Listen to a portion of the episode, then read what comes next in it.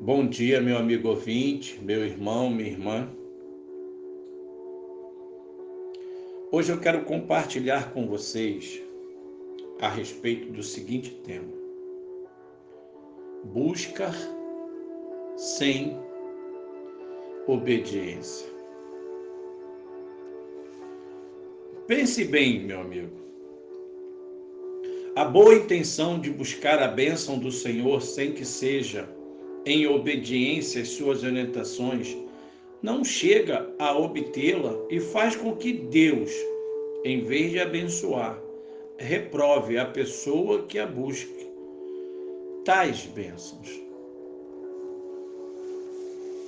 É fácil encontrar movimentos religiosos em que os participantes almejam unicamente obter curas, milagres expulsão de demônios, sucesso profissional, riquezas e um fantástico relacionamento amoroso.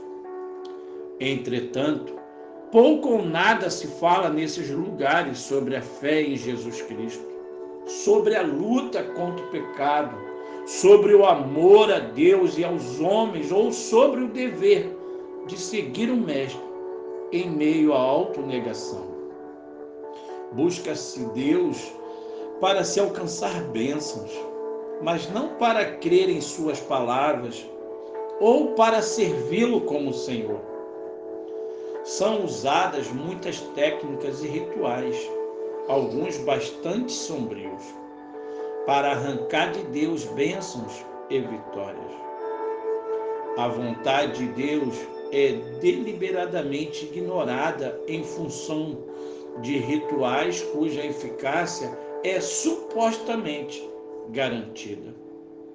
A boa intenção de reivindicar bênçãos de Deus o torna, na mente das pessoas, como um garçom servindo clientes exigentes. A verdade é que Deus se reserva ao direito de responder às orações conforme a sua vontade e seus planos.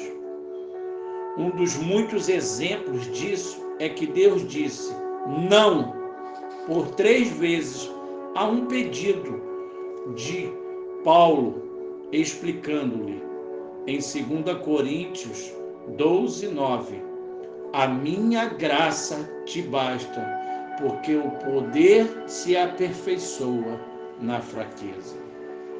É, meu irmão, procure com a sua vida, na sua jornada, ser obediente a Deus em primeiro lugar, obedecendo e cumprindo os mandamentos do Senhor. Muitas das vezes, revelado através da palavra de Deus, a Bíblia Sagrada. Medite nela, pratique, aplique no seu dia a dia, e aí sim você verá a manifestação do poder de Deus através da obediência. A palavra de Deus diz que obedecer é melhor que sacrificar. Deus abençoe seu dia.